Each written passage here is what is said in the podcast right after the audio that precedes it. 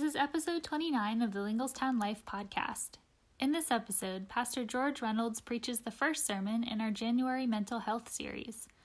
In his sermon called Darkness to Light, we look at despair through the eyes of Naomi, the losses she grieved, and how she moved from a dark place she was in to a place of joy and light.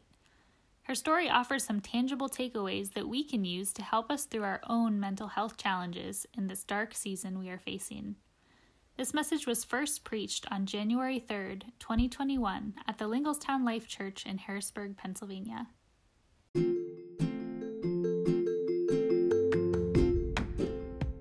Welcome to the Linglestown Life podcast, where our community seeks to love God and love others here you'll find timely teachings and encouraging devotionals to help you deepen your faith.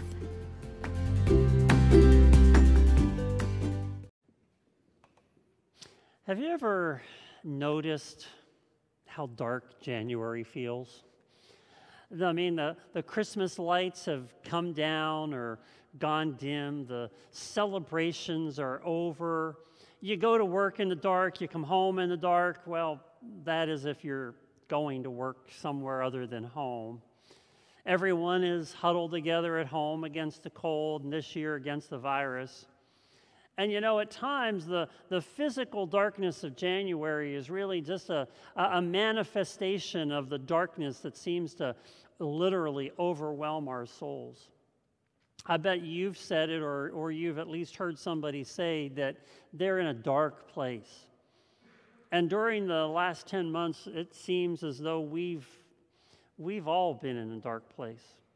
We've seen events that have caused us to, to feel like darkness is just overwhelming. One event after another sort of left us with despair. And, and for many people, for many people, that despair became so overwhelming, the darkness so, so overwhelming that, that they chose to die by suicide. The reality is, COVID 19 is going to have a lot more victims than those that are reported about on the evening news. And, and so uh, I want to say to you today that if you are overwhelmed with physical and emotional darkness, that we find in this season, if you find yourself despairing, I want you to know that you are not alone. You're not the only person who's experiencing the emotions that you're going through. Your feelings are valid, they deserve to be heard. You don't need to be afraid to speak up. You don't need to be embarrassed. You need to give voice to those emotions. And please, don't wait till you find yourself in a crisis because there are other people who are here and want to help you carry the load that you feel right now. I think one of the things that we should have all learned during 2020 was it's okay not to be okay. Maybe you want to even type that in the chat this morning as a reminder to yourself or to somebody else. It's okay not to be okay. I mean, when we've been through the roller coaster of emotions that 2020 was, uh, whatever challenges you faced emotionally and physically and mentally and relationally, and, and the reality is, we've all faced them. It's okay not to be okay. So, over the next four weeks, we're going to uh, we're going to speak honestly about our mental health, and it's important. It's important for us to be honest about, about our mental health. It's not something we should whisper about. It's not something we should keep in the dark. I mean, we need to be open and we need to be honest because that is so important.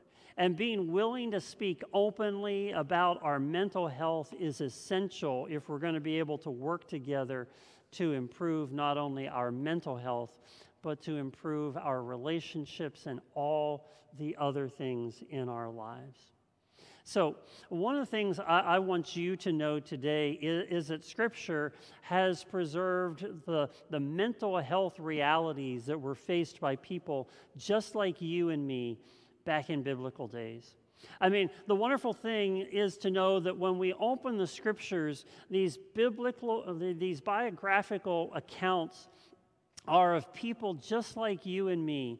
Uh, these weren't people who just lived with blessings in their lives day in and day out. These are true people who suffered. These are people who struggled. These are people who even despaired to the point of death. And today we're going we're going to start in this series by looking at the story of a person who suffered great loss. It's the account of Naomi, and her story is found for us in the Old Testament book of Ruth. Now, I want you to, to find your Bible. I want you to find the book of Ruth. And, and today, I want you to read the story of Ruth. It's only four chapters long, and, and you can get through those four chapters in probably 15 minutes. So just set aside some time today and read the story of Ruth and Naomi. I'm just going to give you a, a, synopsis of the first part of the story because that's where we're going to focus our time today. But uh, Naomi had a husband and two sons, and they left Israel during a time of famine. And, and they traveled about 50 miles away to a foreign land, and, and that land is called Moab. It's on the other side of the Jordan. While they were there, uh, Naomi's husband died. And so Naomi had her two sons married off to Moabite women, and then those two sons died. And that's all in the first five verses of this story, okay? Now, for a woman in biblical times to be left abandoned, not having a, a husband or sons to care for her, she is pretty destitute. And, and she is now a person who has little hope. She, she has no means of providing for herself. And, so Naomi has heard in the course of time that, that there is food once again in, in Israel. And so Naomi decides to head back to Bethlehem. Yes, that same little, little town of Bethlehem that we sing about at Christmas time. That's where, where Naomi was from. And so she, she packed up and she decided to, to take that journey back home. And as she was getting ready to leave, she told her, her daughters in law, she said, You go back to your families. She said, I'll never have kids that can grow up and marry you. So she said, Just go, go home. And, and one of the daughter in laws did just that. But the other one, the one that the book is named after, Ruth, she told her something well, something that maybe you've heard before. Maybe you've heard some of these words read at weddings. Maybe you've heard them in other places. But Ruth says these words She says, Where you go, I will go. And where you stay, I will stay. Your people will be my people, and your God, my God. Where you die, I will die, and there I will be buried. May the Lord deal with me, be it ever so severely, if even death separates you and me. The, the, book of Ruth is a true story of loyalty and faithfulness. And, and that's one reason I want you to go back and read it. But, but Naomi and Ruth return to Bethlehem. Now, what you find as you read this first chapter is that Naomi is literally without hope. She even says in verse 13 that she believes she believes that the Lord's hand has been turned against her. And that's one of the reasons she feels as though she is filled with bitterness. And so when she returns to Bethlehem and she begins to converse with the other women in the city of Bethlehem, she tells them, I don't want you to call me Naomi anymore. And look at this play on words. She says, I don't want you to call me Naomi, which means pleasant. She says, From now on, I want you to call me Mara, which means bitter. So you see, Naomi was so in the dark. She was so filled with bitterness that she literally, well, she, she just, let me read it for you. She says, Don't call me Naomi. Call me Mara, because the Almighty has made my life very bitter. I went away full, but the Lord has brought me back empty. Why call me Naomi? The Lord has afflicted me. The Almighty has brought misfortune upon me. I wonder how many of you have felt somewhat like Naomi, bitter, despairing, surrounded by so much loss that you, that you feel like you're walking in this perpetual darkness. I mean, let's just be honest about something. 2020 has left all of us with this bitter taste in our mouths. We've all suffered loss, and not just the loss that's associated with death, but in so many different ways. We have all individually suffered during 2020. And and like Naomi, you, you may have been questioning why it feels as though God has deserted you. Like Naomi, you may have felt that God was judging you for something that you've done in your past. I mean, these emotions, these questions, these statements that Naomi make, are, is making here, these are real, honest emotions. These are real, honest questions of faith. And never, never let someone tell you that you can't feel those feelings or that you can't question those things that are going on in your life. God is a big God who is willing to hear your questions. Now, the reason an account like Naomi's is preserved is for us to understand something, and that is that we're not the first to struggle with these emotions, with these questions, nor will we be the last. And if the lives depicted in Scripture were supposed to all just be blessings and, you know, all all filled with joy and happiness all the time, uh, then the biblical writers should have left out Naomi's story. They should have left out the story of David, the story of Jeremiah, the story, story of Peter and Paul, even the story of Jesus who suffered. But, but I believe that the story of Naomi is preserved for us to know that we're not only not alone, but the reminder is that out of the most tragic circumstances, God's plans can be revealed. E- even if we cannot see the light at the end of the tunnel right now, God has a plan, and you are part of that plan. So, as again, as I said, go back and read Naomi and Ruth's story uh, this week because I, I think you'll find that these four chapters are going to show you the beauty of this story of loyalty and faithfulness as two people learn to act in the story that God is helping them to write. So when you find yourself feeling like Naomi, when you find yourself uh, experiencing this bitterness or this darkness that you're going through, I want you to learn some of the things that I think Naomi's story teaches us. And, and here's the first one this morning, and it's this Naomi moved. She moved out of her place of despair. Uh, even though she was still grieving, even though she was still bitter, she moved out of her place of pain.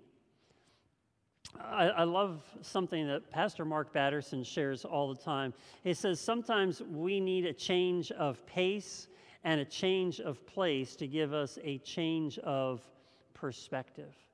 And, I think that's what we learn here at the beginning of Naomi's story, and it's something that all of us can learn as well. Again, a change of pace plus, plus a change of place equals a change of perspective. So, so what does Naomi do? She, she packs up and she finds a new pace, a new rhythm to life by leaving behind Moab and all of the pain that she suffered there. And with that change of pace and change of place, Naomi was able to find a new perspective. I think had Naomi stayed in Moab, she would have quickly, well, she would have just found herself deeper and deeper in darkness. But, but she did the most important thing first she moved. And, and if you find yourself like Naomi with this bitterness, with this loss that you're dealing with, the first thing I want to challenge you to do is move. No, you don't have to pack everything up in the house and move to someplace strange. although that might be the answer in some cases. But, but what you need to do is you need to change your pace, you need to change your rhythm, and you need to change the place in which you find yourself so that you can experience a new perspective.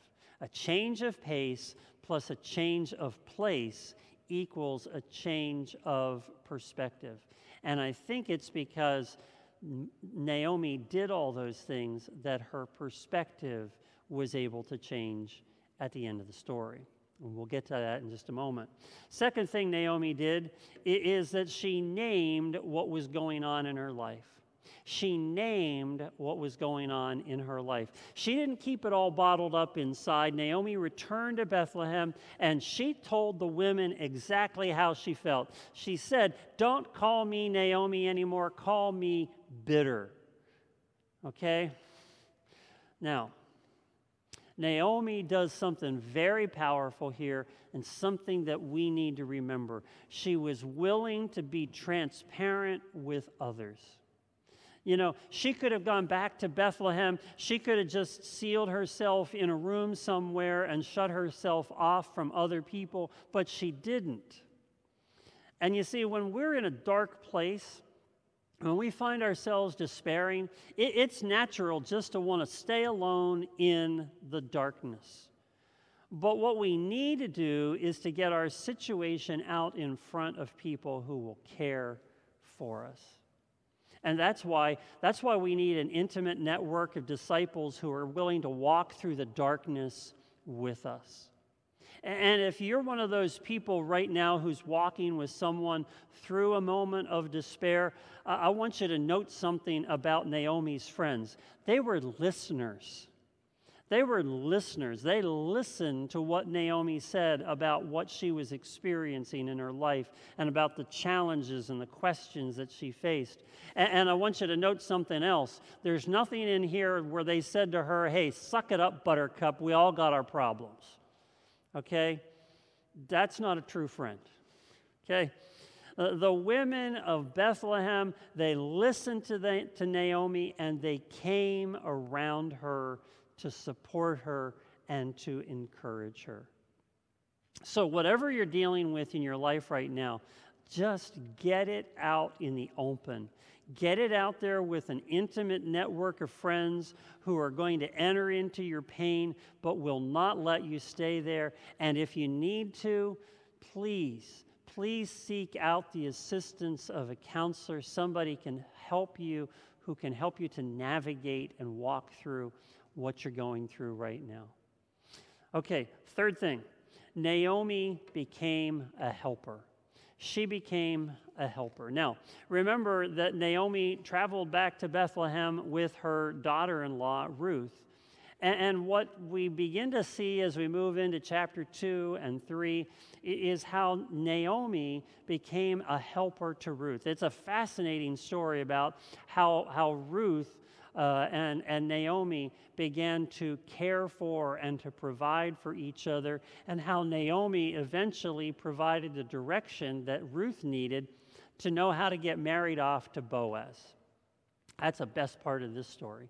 Uh, but what I want you to remember is that when you are hurting, one of the best things you can do is to become a helper because we find light in our darkness when we become light for other people.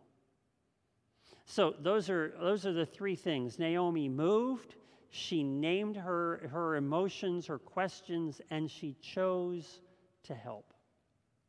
Now, as I said, I don't have time to read for you the rest of the story and go into all that, but, but I want to tell you how the story ends. You see, it, it, ends with Ruth getting married to Boaz, and they eventually have a baby boy who is named Obed. And when this baby boy is born to Ruth and Boaz, uh, the women of Bethlehem just have a party with Naomi because she now is able to hold this grandson of hers, and she is, is just receiving all these kind and thoughtful words. Now, we don't know from this account just how long it took Naomi to go from, from this place of bitterness and darkness to a place where she was able to rejoice in what God had provided for her. But here's something to remember when you find yourself walking through a dark tunnel. That is that sometimes sometimes those tunnels are going to be longer than we imagine. But here's the promise. God works even in the tunnels of life. God works even in the tunnels of life. Now, here, here's what we don't really have time to get into this morning, but, but you see, Naomi's grandson, who is Obed, would eventually become the grandfather of King David. And Ruth well, if over the Christmas holidays you read anything from the Gospel of Matthew, you began with the genealogies of Jesus. And one of the women's names, one of the four women's names that you found in that genealogy, is this young lady named Ruth. See, Ruth became a part of the story of Jesus, and her story came out of Naomi's story. Now, I'm sure that Naomi at that moment had no way to even conceive of the thought, thought that, that, that God was going to, to use this experience in her life um, to, to, to bring salvation to the whole world. But as Rick Warren likes to remind us, God never wastes an experience in our lives. And God won't waste the experience that you're in right now sometimes our darkness and the despair that we're, that we're in requires some perspective that simply comes with time. And in time, we can oftentimes see how God can use even the darkest situation in our life to be a part of God's greater plan. Now, I don't know what your tunnel is that you might be walking through right now, but I want you to know this there is light at the end of the tunnel. There is light at the end of the tunnel because I saw in Naomi's story how, as she moved, as she named it, as she found her opportunity to be a helper for her daughter in law Ruth, she began to find the light at the end of the tunnel. So, I don't know, do you remember how I started the sermon? Talking about how dark January feels. It, it, it, only really feels dark in January because the reality is January is actually the month when things start to get brighter. Now, we don't perceive it at first because it happens so so minusculely. I mean, it happens in 1 minute increments. You see, January is the month when we start to move from the darkness that we experienced to this place where we begin to see more light every day. The length of the days grow by a minute, and we go from the beginning of January, it seems like it's so dark, till we get to the end of January, and, then we begin to realize that there is more daylight than there is darkness. Well, you know, that's probably the same in our own lives. It takes time and it takes the perspective of time to be able to realize that no matter how dark we may find our lives right now, there is a light at the end of the tunnel. And his name is Jesus. Now, I want to remind you one more time before we, we wrap things up here this morning, and that is this. Remember that Thursday we have a counselor who's going to be sharing with us some things that we can learn together about how to deal with, uh, with the darkness and the despair that we might be going through in our lives right now. And also, if you click on over to the Right Now Media uh, platform, uh, when you get to that platform, one of the things that you'll be able to do uh, is use the navigation bar to find Linglestown Life. And when you click on Linglestown Life, it's going to take you to a list of resources, mental health resources that we've, we've called together from the Right Now Media platform. There are some Bible studies on there. There are some, uh, some teaching sessions from Dr. Henry Cloud all wonderful gifts that you can use to not only help you, but maybe others in your family to navigate through this time of, uh, uh, of mental health challenges that we're all experiencing. So, those are some of the resources that we want to provide you, but most importantly, I want you to remember the things that we've learned from Naomi's life. And I want to invite you now to join me in a word of prayer. Heavenly Father, as we take in this story of Naomi, may we be reminded that you are God who walks with us through the tunnels of life, that you are God who provides for us even when we find ourselves in the bitterness and the darkness of life. Lord, we thank you that you have provided for us, and we look forward to being able to experience the light that you've given to us. So, God, I just pray that during these days, we might find our lives uplifted and encouraged as we seek after you. And we pray this now in Jesus' name. Amen.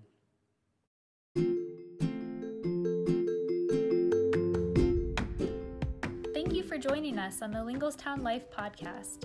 If this message was meaningful to you, we hope that you'll leave a review and share it with others. If you want to know more about our church or would like to attend a service or community event, find out more at www.linglestownlife.org. God bless you, and may you go forth to love God and love others.